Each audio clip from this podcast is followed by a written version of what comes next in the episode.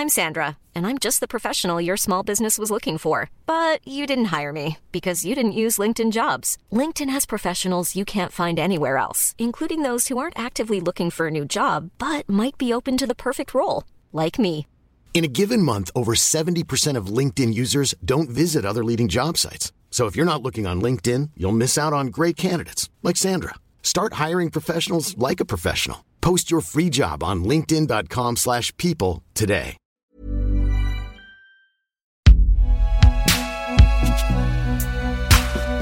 Produit par Binge Audio.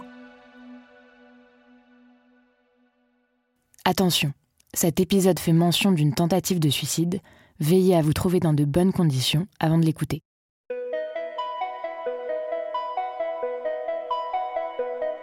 Quelqu'un qui avance dans le désert et qui, et qui est perdu, qui sait même plus d'où il vient, parce qu'il a perdu ses repères, il sait pas où il va. C'est très fréquent. Une personne sur cinq fera une dépression au cours de sa vie.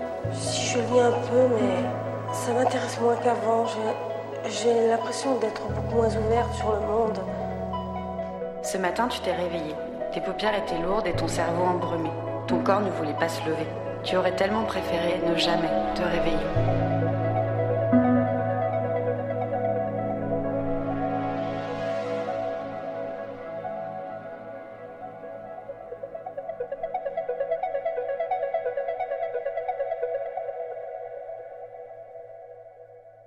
Les, premiers symptômes euh, sont arrivés quand j'étais assez jeune.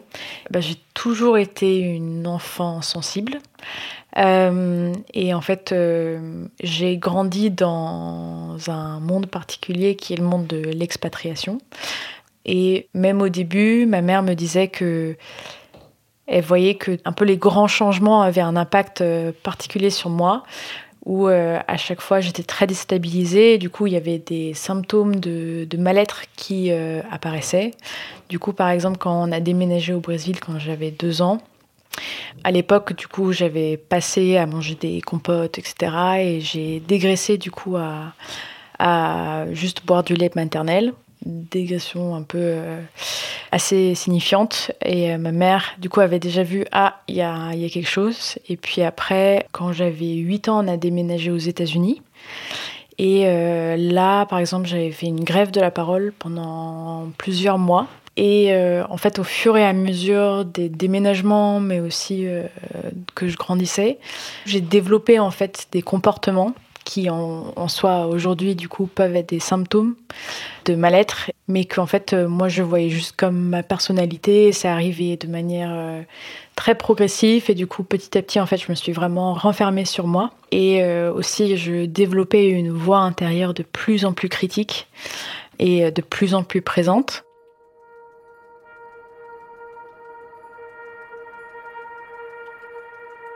Ma vraie première période un peu dépressive, du coup, ça a été euh, quand j'ai redéménagé en France au collège. Et là, euh, j'ai commencé du coup à faire mes premières crises d'angoisse. Mais je savais pas du tout ce que c'était à l'époque. C'était un peu des crises de larmes euh, où j'arrivais pas à me calmer, où j'avais l'impression de, mourir, d'être dans une souffrance physique très importante, mais je comprenais pas et mes parents non plus. Euh, j'ai commencé du coup à me faire du mal avec la tricotylomanie où, euh, où on s'arrache les cheveux. Du coup, euh, au début, c'était quelques poils de, bras et puis ensuite, ça a été mes sourcils. Et du coup, en quatrième, j'ai perdu la moitié de mes sourcils presque. Et du coup, quand mes parents se sont dit, bon, bah, là, il y a quelque chose qui va vraiment pas bien, ils ont voulu en fait m'emmener chez un médecin pour que je, je parle ou euh, en fait ils essayaient de, de trouver une solution. Et en fait j'ai refusé complètement de parler. C'est à dire qu'ils m'ont emmené du coup chez un médecin généraliste. Et j'ai pas parlé pendant l'une heure de, de la consultation. Parce qu'à l'époque en fait euh, je comprenais pas que j'allais mal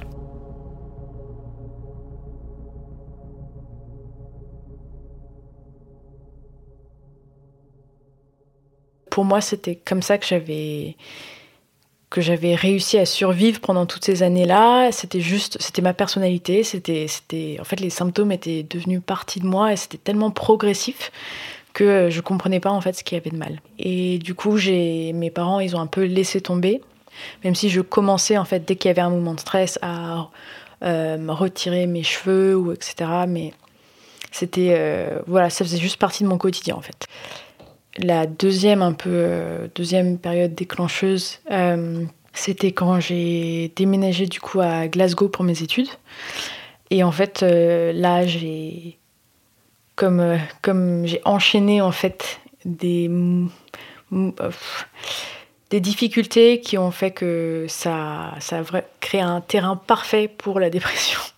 Euh, du coup, un très mauvais rythme de vie où je dormais très très peu, où on sortait presque tous les soirs, où je suis tombée dans l'abus de l'alcool, le stress des études, avec un changement du coup de rythme de vie drastique, dans un autre pays, j'étais très loin de mes parents. Au lieu d'essayer de m'adapter à ce nouveau rythme de vie et d'être indulgent contre moi-même, je suis continué à essayer d'avoir toujours les mêmes notes. Euh, je faisais des stages du coup pendant l'été pour euh, essayer d'avoir le meilleur dossier possible. J'avais des jobs d'été en plus. J'étais monitrice de voile l'été. Et j'ai passé mon permis, j'enchaînais, et à côté de ça, j'avais eu, euh, pareil, beaucoup de déceptions amoureuses. Et en fait, ça fait un enchaînement qui a fait que euh, quand je suis revenue euh, pour ma deuxième année d'études à Glasgow, là, ça a été une pente, une pente glissante que j'ai même pas vu venir en fait. Du coup, j'ai recommencé de, faire des crises d'angoisse, mais qui sont devenues presque journalières. Euh, je voulais plus sortir de ma chambre, euh, je m'isolais complètement. Euh, j'arrivais plus en fait à lire, j'ai perdu la capacité de me concentrer. Quand je devais écrire des dissertations, en fait, j'arrivais plus à lire mes bouquins et je comprenais pas parce que il y a aussi ce problème de en fait pas connaître les symptômes et du coup aussi pas pouvoir les reconnaître parce que aussi euh, moi, je, pensais jamais dans ma vie que je, pouvais perdre la capacité de lire. En fait, les symptômes que moi j'ai eus, c'est des symptômes dont j'avais jamais entendu parler. La tricotillomanie, j'en avais jamais entendu parler. Du coup, le fait de, les cheveux. Euh, et en plus, euh, mon père l'avait. Et c'était juste euh, normal. En fait, ça n'a jamais été un problème non plus. Déjà, ça, je considérais pas trop ça comme un symptôme de mal-être. La perte de lire, je, me suis dit juste mon cerveau il, pète un câble, je sais pas ce qui se passe, mais c'est, j'avais pas dit ben là je fais une dépression ou quoi que ce soit quoi.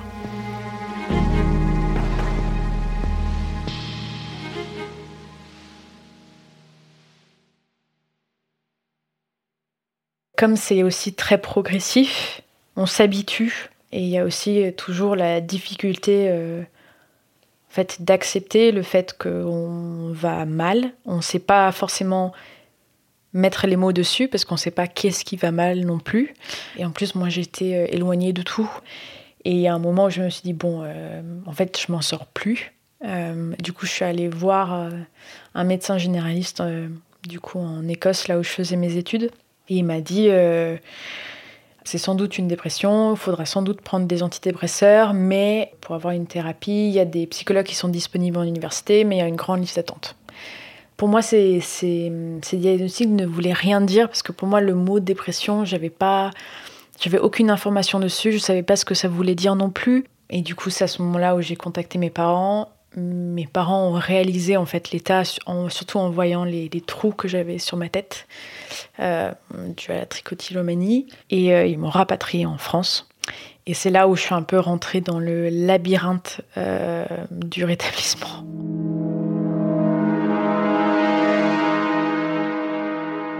Mes parents qui n'y se connaissaient rien du tout à la psychiatrie, à la santé mentale, aux maladies mentales. C'est comme il pouvait, du coup. On est d'abord passé par un médecin généraliste, forcément, qui m'a d'abord mis sous un premier traitement. Et puis, euh, du coup, après, je suis allée voir une psychologue. Et puis après, je suis allée voir un psychiatre. Et en fait, pendant tout ce moment, ma dépression ne faisait qu'empirer, ou en fait mes crises d'angoisse, euh, j'en faisais plusieurs par jour, elles devenaient vraiment de moins en moins gérables, où en fait j'arrivais plus à me calmer. Euh, et euh, la tricotillomanie devenait de pire en pire. J'ai commencé à, me frapper, en fait, à me donner des coups, parce que j'arrivais pas à sortir de ma tête, en fait, euh, mes voix intérieures étaient tellement, euh, tellement difficiles et dures à attendre que, que un peu j'étais en combat en fait avec moi-même et avec ma tête. Quand je suis enfin arrivée à un psychiatre, il m'a dit euh, Vous faites une dépression sévère, euh, on va vous mettre sous un traitement très lourd. Et ça a été un peu, ouais, une descente un peu. ouais, une descente en enfer où quand on commence du coup les traitements, ça va pire avant d'aller mieux.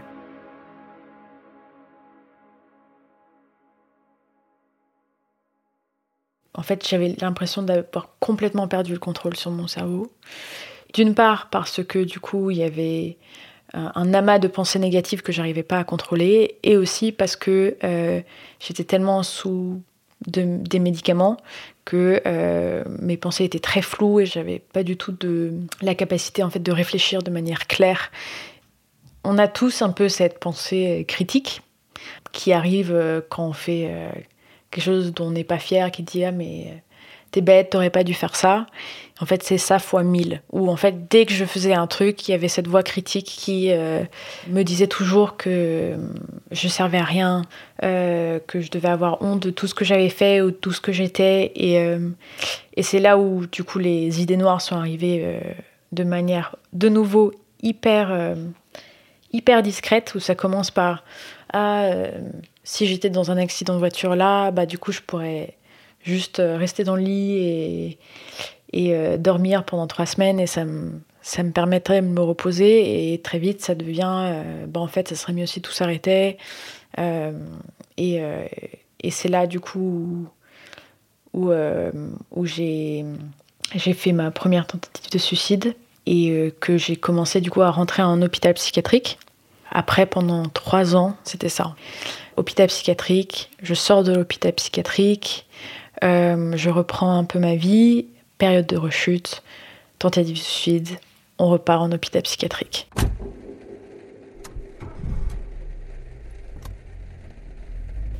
En fait, euh, maintenant j'ai un recul qui me permet de voir qu'en fait, après chaque période en hôpital psychiatrique, j'avais une meilleure gestion de la maladie.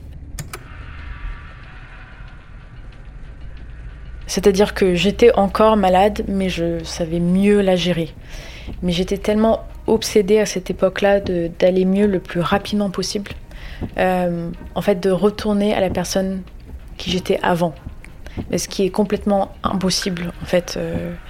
mais à l'époque, il y a juste, j'ai envie d'être la personne que j'étais avant, j'ai envie d'aller mieux, j'ai envie de complètement oublier toute cette partie-là et de faire en sorte que ça disparaît complètement de ma vie. Euh, que du coup, à chaque fois que je sortais d'hôpital psychiatrique et j'allais un peu mieux. Je reprenais une vie un peu euh, effrénée.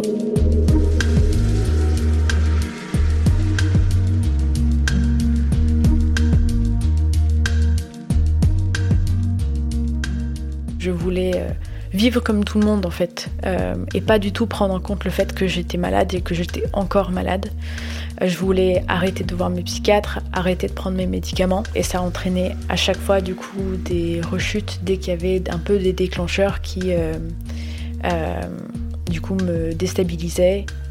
Un exemple de déclencheur, euh, il y a un moment où mes parents ont dit ben on va peut-être redéménager. C'était un déménagement au Japon.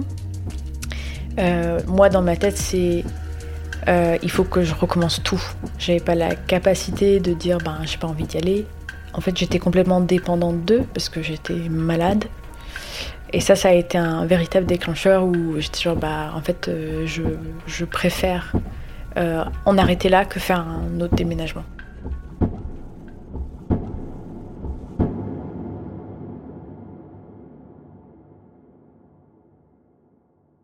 J'ai que eu une tentative de suicide où c'était euh, calculé. Où, euh, et c'était la dernière. Et les autres, en fait, c'était des. C'était comme des, des, accidents. Des moments où en fait, j'étais tellement en souffrance qu'il fallait que je trouve euh, une manière d'arrêter cette souffrance-là. Et que du coup, ça, ça a mal tourné et que ça a entraîné, du coup, ça fait une tentative de suicide. Mais j'avais pas du tout l'impression que c'était contrôlé, que c'était que c'était un choix. Je préfère ne pas rentrer dans les détails sur euh, et, euh, et, plus de, souligner le fait que bah ça faisait partie de ma dépression, mais euh, mais je, je m'en suis sortie et, et qu'on peut s'en sortir aussi.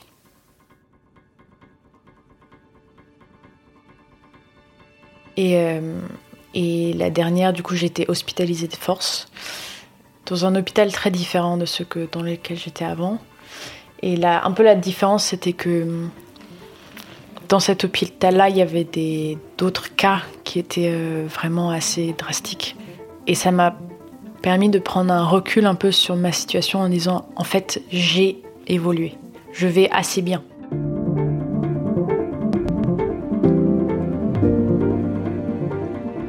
Je suis malade, mais je comparé du coup à ces personnes autour de moi, en fait, je suis pas si mal lotie.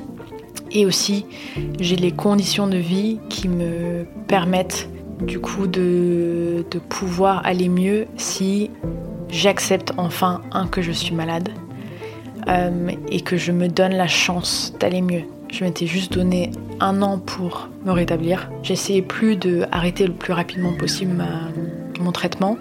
J'essayais de le stabiliser, de confronter un peu euh, tous mes traumatismes, euh, etc.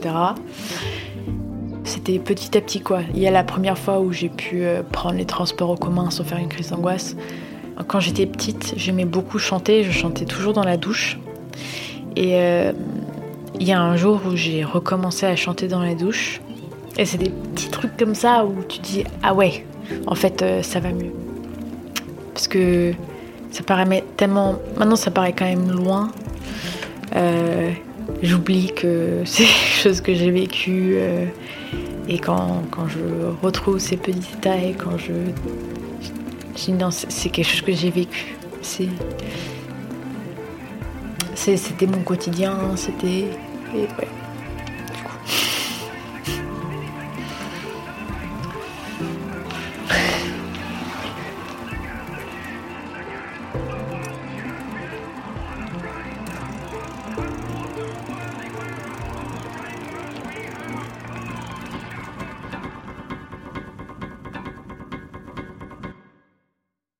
Quand j'ai commencé à accepter le fait du coup d'avoir une dépression, ben, j'ai commencé à en parler beaucoup plus parce que c'était ce que j'avais vécu. Ça avait été toute mon identité pendant 4 ans, euh, mais ça créait des moments très gênants parce que euh, t'es en soirée et euh, hop, t'as quelqu'un qui te parle de ces 4 années de dépression sévère. mais ça veut dire que très vite, je suis devenue la personne qui a vécu une dépression. Et du coup, des, personnes venaient me voir en disant Ah, mon frère aussi, ou euh, ma mère, ou mon père, ou ma tante, ou mon oncle. Et ça m'a fait réaliser, un, à quel point euh, c'était commun, surtout chez les jeunes, à quel point ils avaient tellement peu de personnes qui en parlaient dans leur entourage ou vers qui en parlaient que c'était plus moi qui parlais de dépression en soirée euh, random, c'était des personnes qui venaient me voir en soirée. J'étais pas du tout prête à parler de ce genre de choses et parler à trois heures de la dépression de leurs proches. Et euh, c'est là où je me suis dit, ok, il y, a, un truc quand même. Et c'est un peu dans, tout euh, ce contexte-là que j'ai cherché un endroit où je pouvais euh, utiliser tout ce que cette expérience qui était quand même extrêmement difficile pour aider d'autres personnes, quoi. J'avais un peu euh, cherché des associations qui existaient en France, mais en fait, je, cherchais vraiment une association qui était dédiée aux jeunes et aux étudiants. Parce que hum, quand je suis rentrée dans mes années d'études, euh, et je pense que j'étais pas la seule, je m'attendais à les meilleures années de ma vie, à... je me suis confrontée à quelque chose qui était très très différent. Euh, j'étais pas la seule et je me suis dit c'est pas normal qu'il n'y avait pas de ressources dédiées. Et du coup j'étais vraiment à la recherche de quelque chose qui pouvait répondre à ce besoin que je ressentais. À ce moment-là, j'ai reçu un mail de Nightline qui cherchait des bénévoles anglophones pour euh, tenir la nuit un service d'écoute par et pour des étudiants. Voilà. Du coup, euh, quand j'ai découvert euh, l'association Nightline, ça a été vraiment enfin une association qui se dédie aux étudiants et juste à créer un lieu où en fait on peut parler de comment on va et de comment on va vraiment. Ça c'est quelque chose qu'on demande tout le temps chez Nightline, comment tu vas vraiment. Euh, Et c'est quelque chose que je cherchais depuis des années.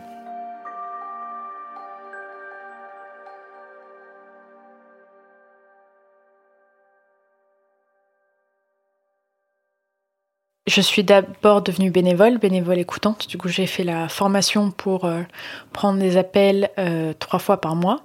Ayant vécu ces moments, c'est plus facile pour moi de comprendre que un autre jeune ou un autre étudiant puisse traverser ces difficultés et surtout pas être dans le jugement et aussi peut-être trouver les bons mots.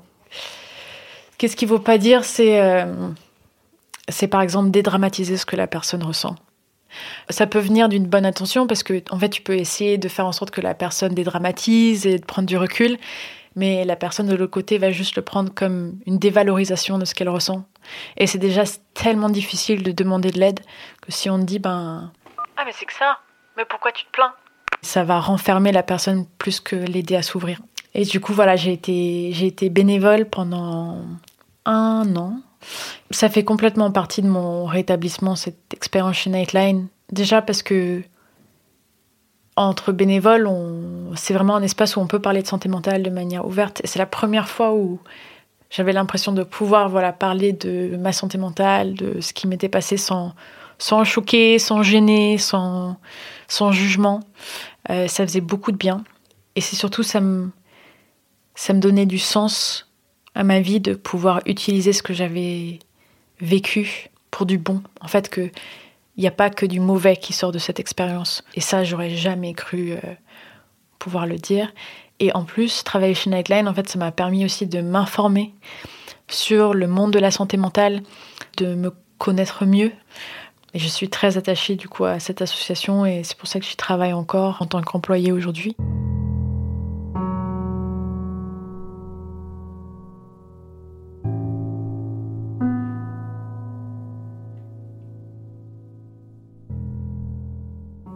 On me demande toujours ce qui m'a permis d'aller mieux. Le moment où, euh, hop, j'étais rétablie. Euh, et euh, déjà, il n'y a pas eu un moment. Ça a été long, fastidieux. Ça a été un travail de longue haleine et surtout de patience où ben, j'ai continué ma thérapie, j'ai travaillé sur moi, j'ai continué à prendre mes traitements, à les prendre bien, à mettre en place du coup les conditions pour aller mieux dans ma vie, pour bien vivre du coup avec euh, ma dépression. Mais je dirais que s'il y a une chose qui m'a aidé à aller mieux, c'est d'être patient. Et je recommanderais, en fait, je conseillerais ça non seulement à les personnes qui du coup traversent ou qui ont des maladies, euh, des troubles psychiques, mais aussi aux proches, d'être patient du coup et d'être indulgent parce que c'est long et c'est fastidieux, c'est des hauts et des bas, c'est pas du tout linéaire. Et il faut s'accrocher aux petites victoires.